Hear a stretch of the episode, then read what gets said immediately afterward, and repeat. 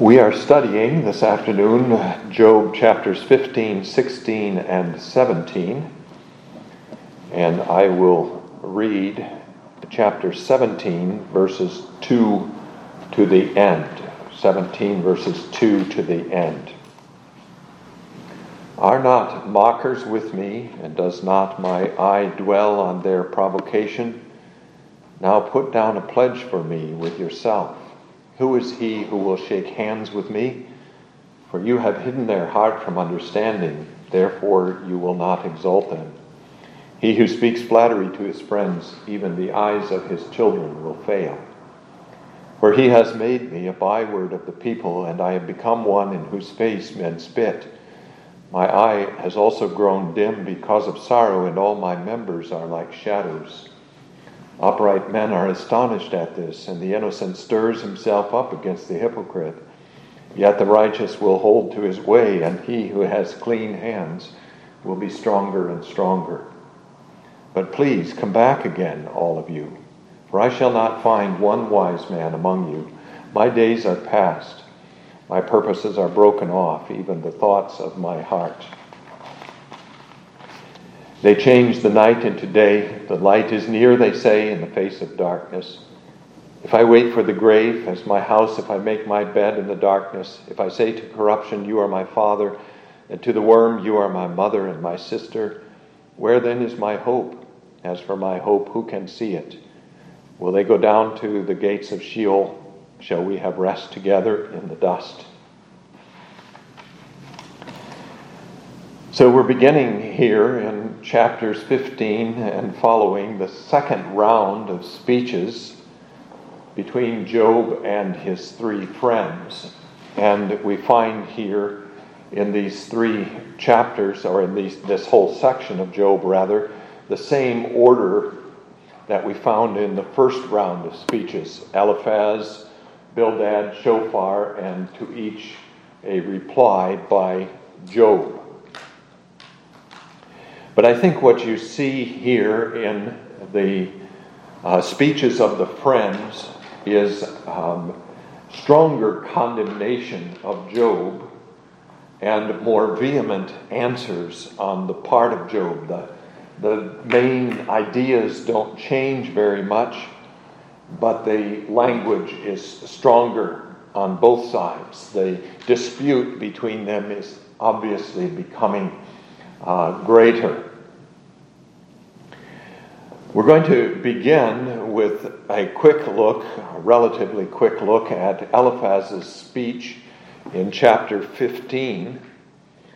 And um, we should note about this speech, I think, that it contrasts significantly with his first speech. In connection with that first speech, I said that there was no specific accusation of sin against Job, and I still think that's probably true, but even if there is an accusation of sin or an implied accusation of sin, it's limited to just a few verses, and it's not very vehement.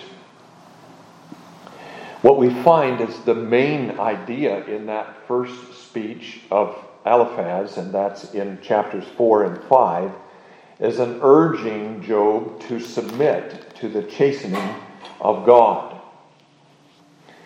I think we could say that's kind of the theme of that first speech of Eliphaz. And we noted that in that speech, uh, Eliphaz definitely does show a lack of compassion for Job's very difficult circumstances. But now, when we come to this speech, we find Eliphaz has changed his mind. If he was unwilling in chapters 4 and 5 to accuse Job of sin, here he is most definitely not unwilling to accuse Job of sin. He begins his speech, in fact, with very specific accusations of sin. Now, I do think that as we look at those accusations of sin that Eliphaz makes, he may be referring primarily or even only not to sins committed prior to Job's affliction, but rather to sins which Job has committed since. Job has committed in his words then, in the speeches he has made to his friends, and in the things he has said to God. But uh, as we look at that, uh, at the accusations he makes against Job, think about that question. The speech of Eliphaz divides into two main parts. First of all, in verses 1 to 16, we have the accusations of uh, Eliphaz against Job. And then in verses 17 to 35, we have a very vivid description of the uh, terrors and judgments of those who are wicked. So, those are the two main parts. But let's begin then by looking at the accusations that he makes against Job. There's a kind of summary or concluding section in verses 14 to 16. So the accusations are found really in verses 2 to 13. And in, uh, in verse 2 and 3, he accuses Job of empty and unprofitable talk. Should a wise man answer with empty knowledge and fill himself with the east wind? Should he reason with unprofitable talk, or by speeches with which he can do no good? He's saying to Job, Your speeches are empty, they're vain, they can do no good to you or to anyone else. So that's his first accusation. The second accusation is found in verses 4 to 4 and 5. And here, basically, he accuses Job of impiety. You cast off fear, he says, and restrain prayer before God. And your iniquity, and here's why I think his, he's talking not about Job's behavior prior to his afflictions, but afterwards. Your iniquity teaches your mouth, and you choose the tongue of the crafty. That is, you are being instructed by a wicked heart in the words which you are uh, speaking. And now your own mouth condemns you, and not I. Yes, your own lips will testify against you. And it, it almost seems to me, anyway, in verses 5 and 6, that what Eliphaz is implying is that if Job has been able to speak so wickedly since his affliction, that his affliction probably also was due to some kind of sin. I think that's kind of implied in what Eliphaz is saying here. So you have the second accusation that he does not fear God and that he speaks wickedly against him. That's verses 4 to 6. Then in verses 7 to 10, he basically accuses Job of arrogance. Job, uh, he says, is acting like the only man who has any kind of wisdom at all. Are you the first man who was born? You're, you're talking as if you're the only one who has ever had any wisdom, and that you, as if you were the first man, and you're older than the hills, and you know, uh, therefore, much more than anyone else could possibly know. Have you heard the counsel of God? That is, have you been admitted into the secret counsel of God to uh, know exactly what God is thinking and how God works and what uh, uh, uh God's purposes are and everything? Do you limit wisdom to yourself? He says, What do you know that we don't know? What do you understand that is not in us. And in verse 10, then the gray haired and the aged are among us, and they are much older than your father. So Eliphaz sets against Job's arrogance then the fact that not only are he and his friends telling Job this, but if Job would only listen to older men, men from ancient times, they would tell him the same things. So that's his third accusation. Then in verse 11, his fourth accusation, and that is that Job refuses to receive the consolations of God.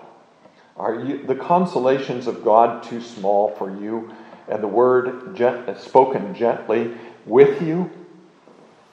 And I, I think that probably Eliphaz is here referring to his first speech to Job. Perhaps you remember in chapter 5, verses 17 and 18, uh, Eliphaz had tried to comfort Job. Chapter 5, verses 17 and 18 Behold, happy is the man whom God corrects. Therefore, do not despise the chastening of the Almighty, for he bruises, but he binds up. He wounds, but his hands make whole.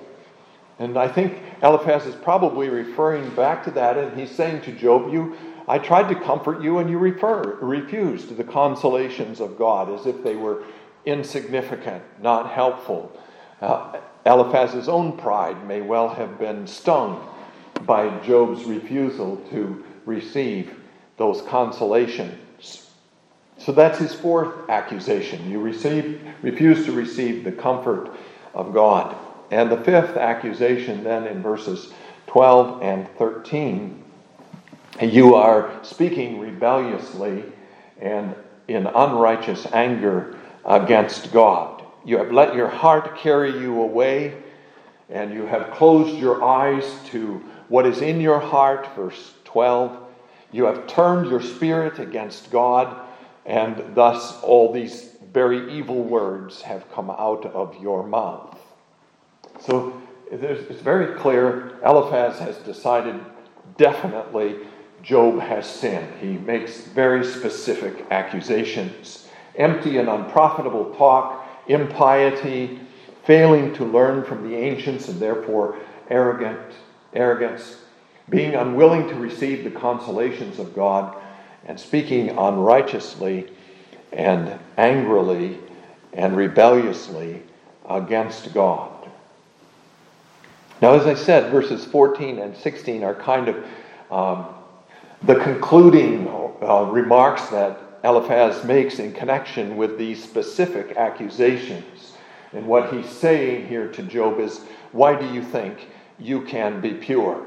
I've made all these accusations. Your other friends have been telling you that you've been sinning. The ancients would say the same thing to you. And not only that, but listen to this What is man that he could be pure? And he who is born of a woman that he can be righteous. So he's, he's saying to Job, What makes you think that you can be righteous before God? And what makes you think, this also is part of this, I think, what makes you think that you could justify yourself then in the presence of God?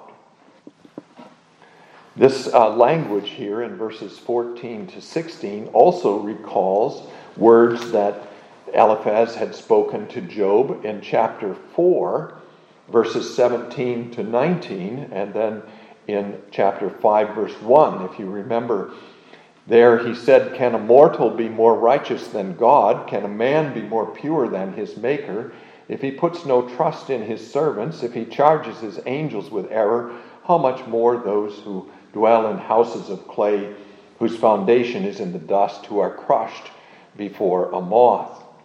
And I think, as I said there, that what Eliphaz is saying is not just no one can be righteous before God, but no one can help to plead his own case with God and justify himself in God's eyes. That's what you want to do, but God doesn't listen to men, and he, he doesn't even listen to angels. How much less then would he listen to man? And so he concludes in chapter 5, verse 1 Call out now is there anyone who will answer? And to which of the holy ones will you turn? And so he's basically saying the same thing to Job here in verses 14 to 16. What makes you think that you can prove your righteousness to God? But I think it's even more pointed here because he's now accusing Job of sin in the first part of this chapter, very clearly accusing Job of sin. He's really saying, You can't look, it's not only true that you can't look to other men or to angels for your help, but don't depend on yourself either. You're as much a sinner, you're as, as abominable and, and filthy as any other man. So why do you think you should be able to justify yourself in God's presence? And all of that, of course, is legitimate. But again, of course, he fails to understand Job's desperation and the extent of Job's pain and grief. And even, I think, he fails to understand that though Job has used very strong language and has said things that later he will take back, nevertheless, Job has not abandoned faith. He acts as if Job has abandoned faith. But Job has not. And that's a very important point. Job never, throughout the whole course of his uh, despair and affliction, abandoned faith altogether. He did not reject God, he did not curse God, he did not ever say, I don't believe that God is in his heaven or that God is no longer a redeemer and savior. He went to God, in fact, with his troubles because he believed that God was Redeemer and Savior. He just didn't see how God could be his Redeemer and Savior in the present circumstances. So that's the first part of Eliphaz's speech.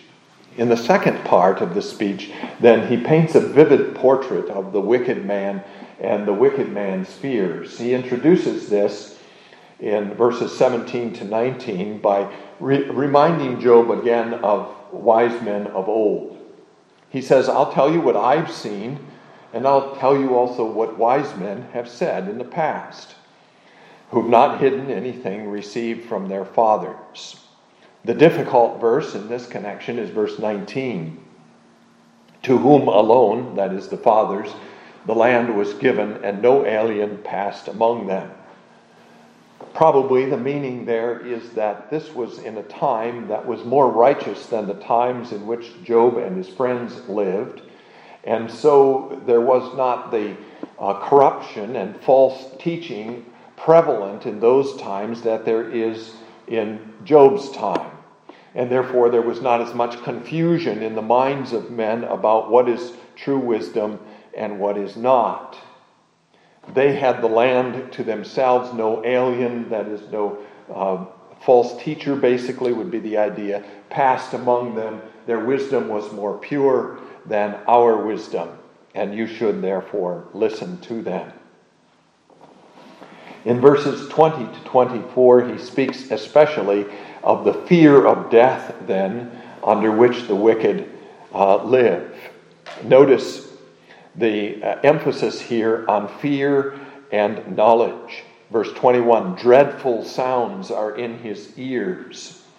In uh, verse 22, he does not believe that he will return from darkness. Verse 23, he knows that a day of darkness is ready at hand. And then in 24, trouble and anguish make him afraid. They overpower him like a king ready for battle. So he's talking about the fear of death under which the wicked live.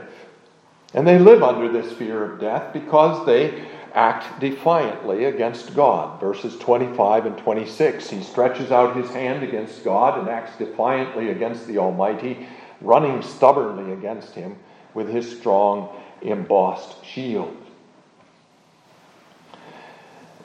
In verses 27 to 30, then, he dwells on the very uh, temporary nature of any prosperity that the wicked may have. They cover their face with fatness and they make their waists heavy with fat. Nevertheless, they dwell in desolate cities, in houses which no one inhabits, which are destined to become ruins. He will not be rich, nor will his wealth continue. He will not depart from darkness. The flame will dry out his branches, and by the breath of his mouth he will go away. So, the fragility of the life of the wicked and the prosperity of the wicked.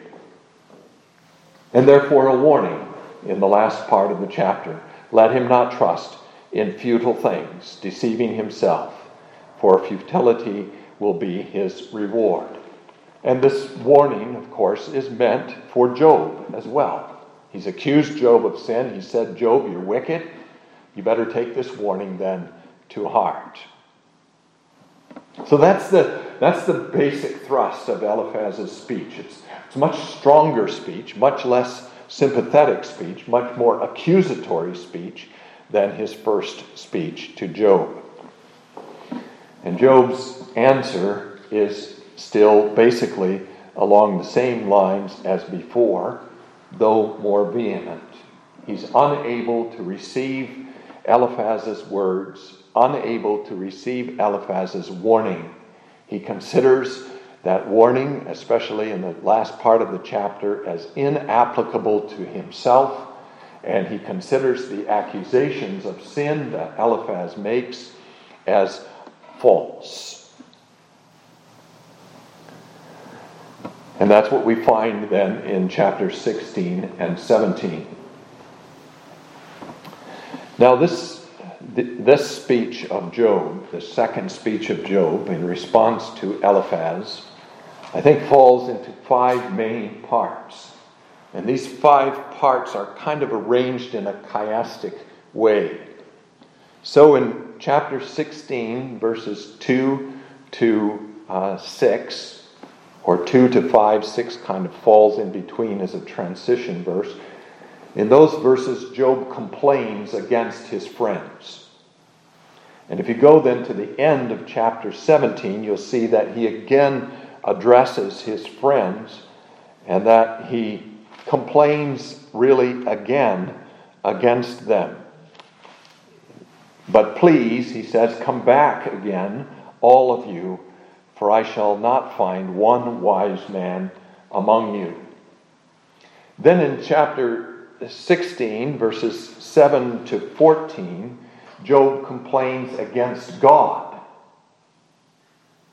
Those verses are addressed against God, complain about what God has done to him.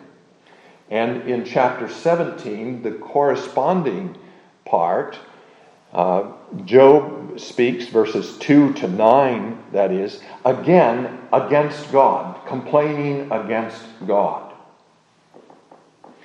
And the final piece, the middle piece of this, then 16 verse 15 to 17 verse 1, Job talks about the devastation that God's enmity has brought into his life.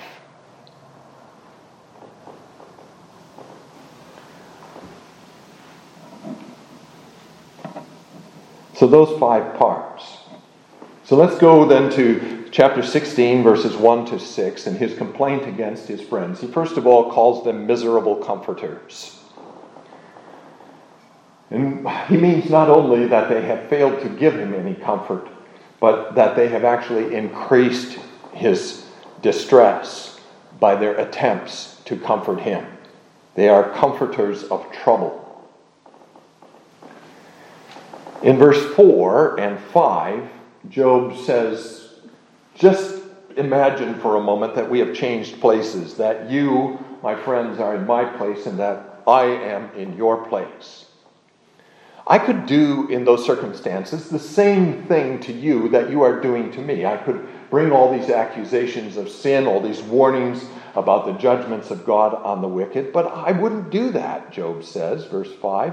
I would strengthen you I would strengthen you with my mouth, and the comfort of my lips would relieve your grief. And implicit, of course, is the question why aren't you doing that for me? And so he says, he concludes in verse 6 though I speak, though I try to explain myself to you, my grief is not relieved. And if I remain silent, saying nothing in response to you, how am I eased. That doesn't help me either.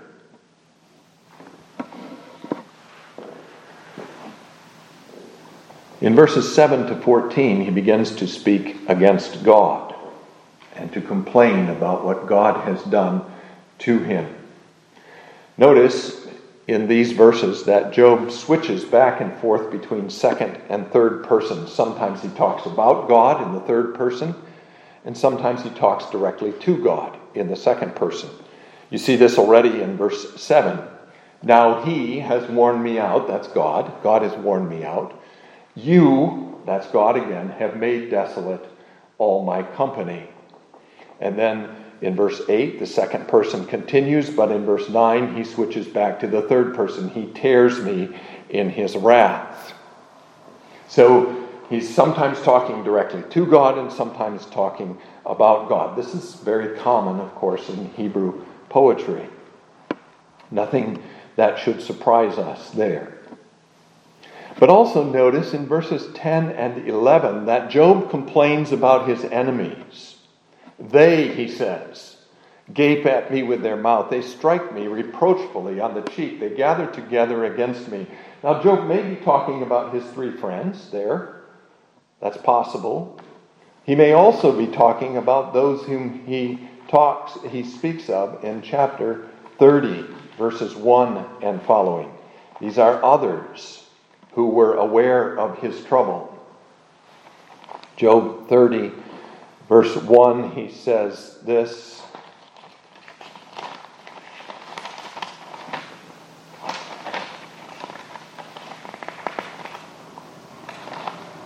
But now they mock at me, men younger than I, whose fathers I disdained to put with the dogs of my flock. And he talks about these men at length in the chapter that follows. Verse 9, he says, Now am I their taunting song. Yes, I am their byword.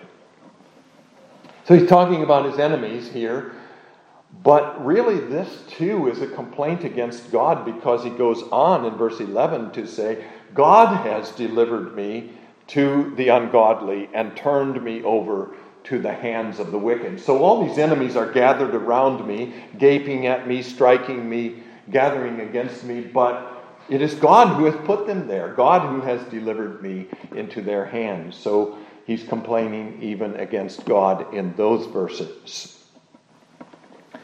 In verses 7 to 9, then, his language becomes increasingly strong. He first describes his circumstances, I think. Now he has worn me out. This was something uh, Eliphaz had uh, uh, said of him in chapter 4, verse 2. If one attempts a word with you, will you become weary? And then later again, he had said, he said to him, Now it comes upon you, verse 5, and you are weary. And Job says here in chapter 16, Yes, I am weary. And I'm weary because God has worn me out. He has given me more than I can bear. You have made desolate all my company, that is, you've destroyed my household, taken away my family, my servants, all my companions. I'm left completely desolate. You've taken away my vitality, verse 8, shriveled me up, so that this witnesses against me that you are my enemy. My leanness rises up against me and bears witness to my face. But notice especially the strength of the language in verse 9. He tears me in his wrath and hates me. God hates me, Job says. He gnashes at me with his teeth like a wild animal over his prey. My adversary sharpens his gaze on me. But his language becomes even stronger, I think, in verses 12 and following. I was at ease, but he has shattered me. He has taken me by my neck and shaken me to pieces. He has set me up for his target. His archers surround me. He pierces my heart and does not pity. He pours out my gall on the ground. He breaks or wounds me with wound upon wound. He uses that word wound three times there in verse 14. He wounds me with wound upon wound. He runs at me like a warrior. I think it's uh, Francis Andersen who, in verse 12, uh, verse 13, says that you could uh, translate that second line as he, he chops my kidneys and has no pity. The word is not heart, but kidneys there. Perhaps you have a, a marginal note there that indicates that. So God is hacking away at him like a warrior, not killing him, but hacking away at him with his sword and piercing him with his arrows, wounding him with wound after wound because of his hatred for him. And Job says, This has brought devastation into my life. Again, in verses 15 and 16, he uh, describes in literal terms, I think, his circumstances. He said, in response to what God has done, I've sewn sackcloth over my skin, laid my head in the dust, my face is flushed from weeping, and on my eyelids is the shadow of death. No doubt this was all literally true. Although no violence is in my hands and my prayer is pure. You see, Job says, I'm righteous. He confesses no sin, he admits to no sin that would justify his afflictions. As his friends say. And so in verses 18 to 21, he cries to the earth not to cover his blood. Those are difficult verses. Not so much verse 18 itself, but what does Job mean in the verses that follow? Verse 18, he's simply saying, Let my blood cry out to God as Abel's blood cried out to God when uh, Cain murdered him. Let my blood cry out to God for justice. And let my cry have no resting place until justice has been given to me.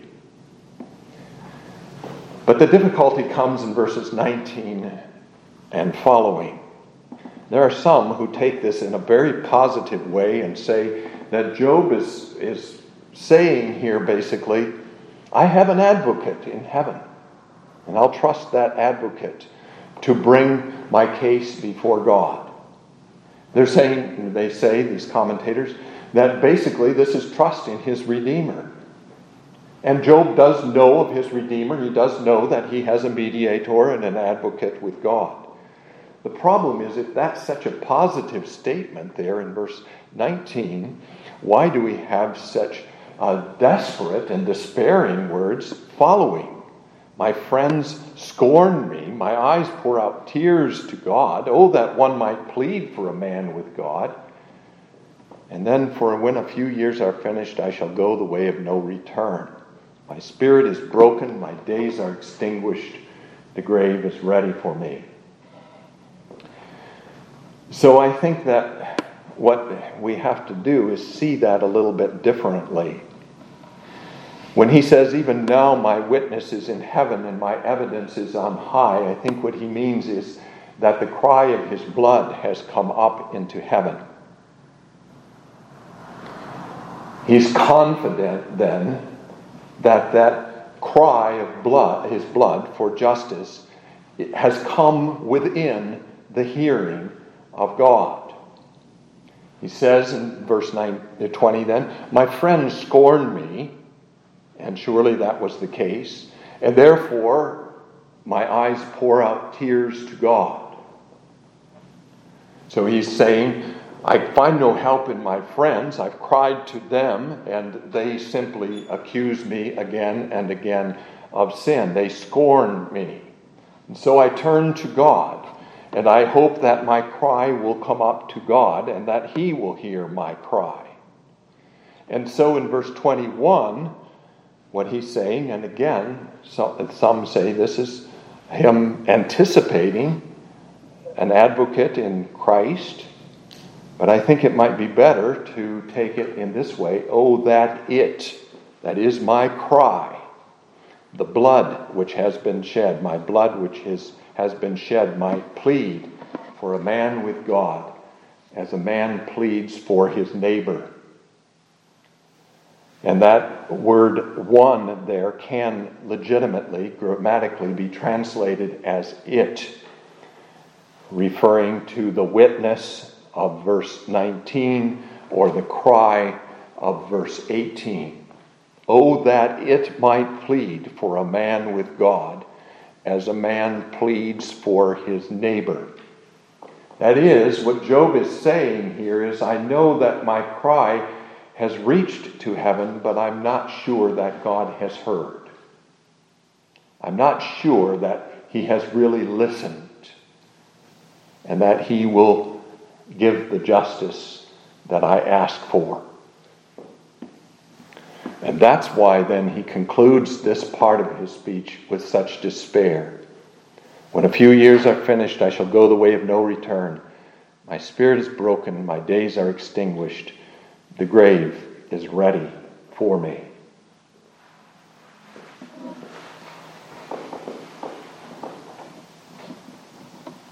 So the next section of his speech then is verses 2 to 9. And again, this is very difficult. And you'll find different interpretations in the commentators if you look them up. I'm not going to review all those different interpretations. I'll tell you what I think is the best interpretation of these verses. And if you want to explore that further, you can study some of the other commentators on it and, and look to see what they have to say.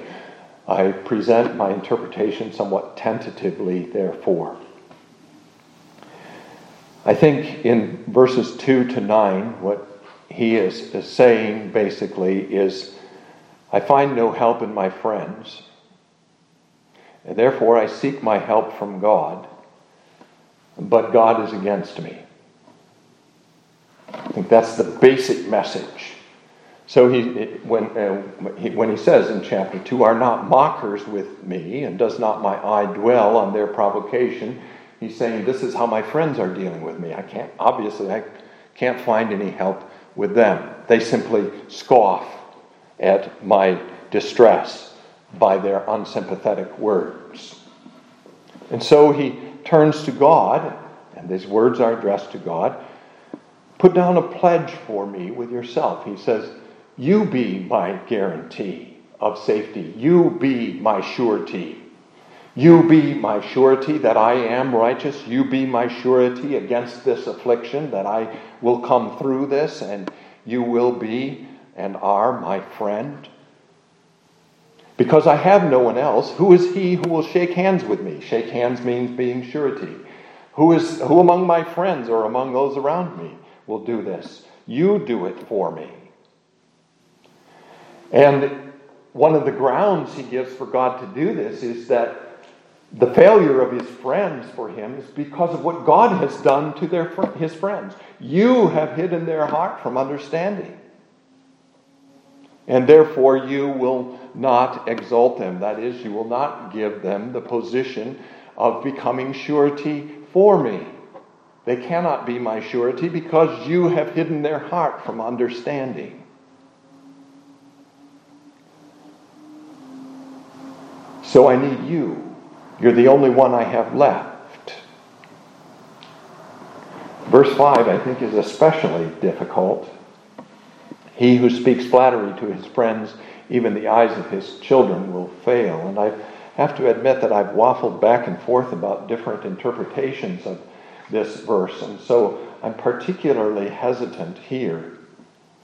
But I finally uh, came to the conclusion that probably this verse belongs with what follows. He who speaks flattery to his friends, even the eyes of his children, will fail. That is, God will judge someone who speaks flattery. But what has happened to me, he says, I don't have people who speak flattery to me. I've become a proverb of the people. I've become one in whose face men spit. My eye has also grown dim because of sorrow, and all my members are like shadows. He, he's talking again about his distress, but the distress brought on him by his enemies.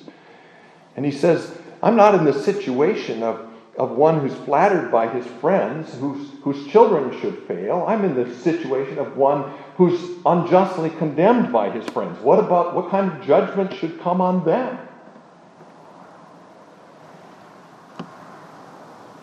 Upright men are astonished at this. That is, that they can get away with this. And the innocent stirs himself up against the hypocrites who speak in that kind of way. Yet the righteous will hold to his way, and he who has clean hands will be stronger and stronger. That is, in spite of what my friends are doing to me, I will hold to my way. That's at least one possibility. Another possibility, especially with regard to verses 8 and 9, is that he's speaking sarcastically of his friends. And he's saying, Well, they're the upright ones. And they look at me and they're astonished at what has happened to me. They stir themselves up against me as if I were a hypocrite. And they who are the righteous, who consider their, their, that they are righteous, they hold to their way.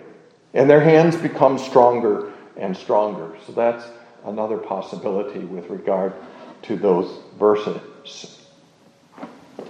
But the whole point is here in verse 6, I think. This is God's doing. He has made me a byword of the people, and because of him, I've become one in whose face men spit.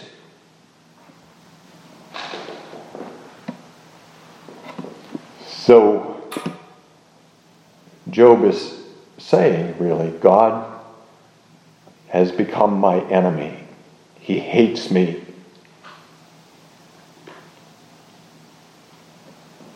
In verses 10 to 16 of the chapter, then, Job returns back to his friends. And you can see that by the plural you in verse 10. But please come back again, all of you. He says, basically, why don't you try again? Rethink what you've said. Uh, consider perhaps whether you want to say anything different to me this time, or strengthen your arguments that you've already presented to me. Come back again, all of you. I'm still persuaded I will not find one wise man among you. My days are past, my purposes are broken off even the thoughts of my heart. And then about his friends again. They changed the night into day. He says, I'm in the darkness. And they try to make me think that I'm in the light, or at least that the light is near. The light is near, they say, in the face of darkness. That's what my friends do to me, he says. And so, again, despairing words in the rest of the chapter. If I wait for the grave as my house, if I make my bed in the darkness, if I say to corruption, You are my father, and to the worm, You are my mother and my sister, where then is my hope? As for my hope, who can see it? He looks at death again somewhat differently than he has before, right? We saw in his his first speech that he really looked at death as, as simply an escape from suffering. He said, Let me die because that will be the end of my suffering. And we saw in another speech earlier that he looked at death as the passageway to glory. He, he um, looked at it as the, uh, a hope and the way to his appearing finally in the presence of God. But he saw that as a hope deferred, and so could take no comfort from it for the present. But now he looks at death and he says, If I die now, I die without hope. And hope can't exist in the grave. There will be no hope there. And that, I think, is the meaning of verse 16. Will they, that's a, re- a reference to hope, the two references to hope in verse 15. Will they go down to the gates of Sheol? That is, will hope accompany me to the gates of Sheol? Shall we have rest together in the dust? Will hope be there with me in the dust of the grave so that I can take some comfort? In other words, he's saying there is no comfort either in going down to the grave. That's the end of hope. So again, he sees his friends as useless, troublesome comforters. And he sees God as his enemy, using very strong language about him. He hates me. He grabs me by the neck and shakes me to pieces. He runs against me like a warrior. And yet, I think we have to say that even in this, Job has not lost faith. He's so deeply troubled that he can find no comfort in his faith. But he does not deny the existence of God. He does not curse God. He does not rebel against God. His trouble is that God has become his enemy. And he desperately, most desperately, wants an answer to the question why has God turned against me? Why does he hate me? And why does he do these things to me? I can find no answer to that question. If only God would answer me, I am sure that he would justify me. And that's basically where Job uh, stays through the rest of his speeches. So that finally God has to say to him, you think that you will justify yourself with me? What man can? I am God. May God bless you with his word.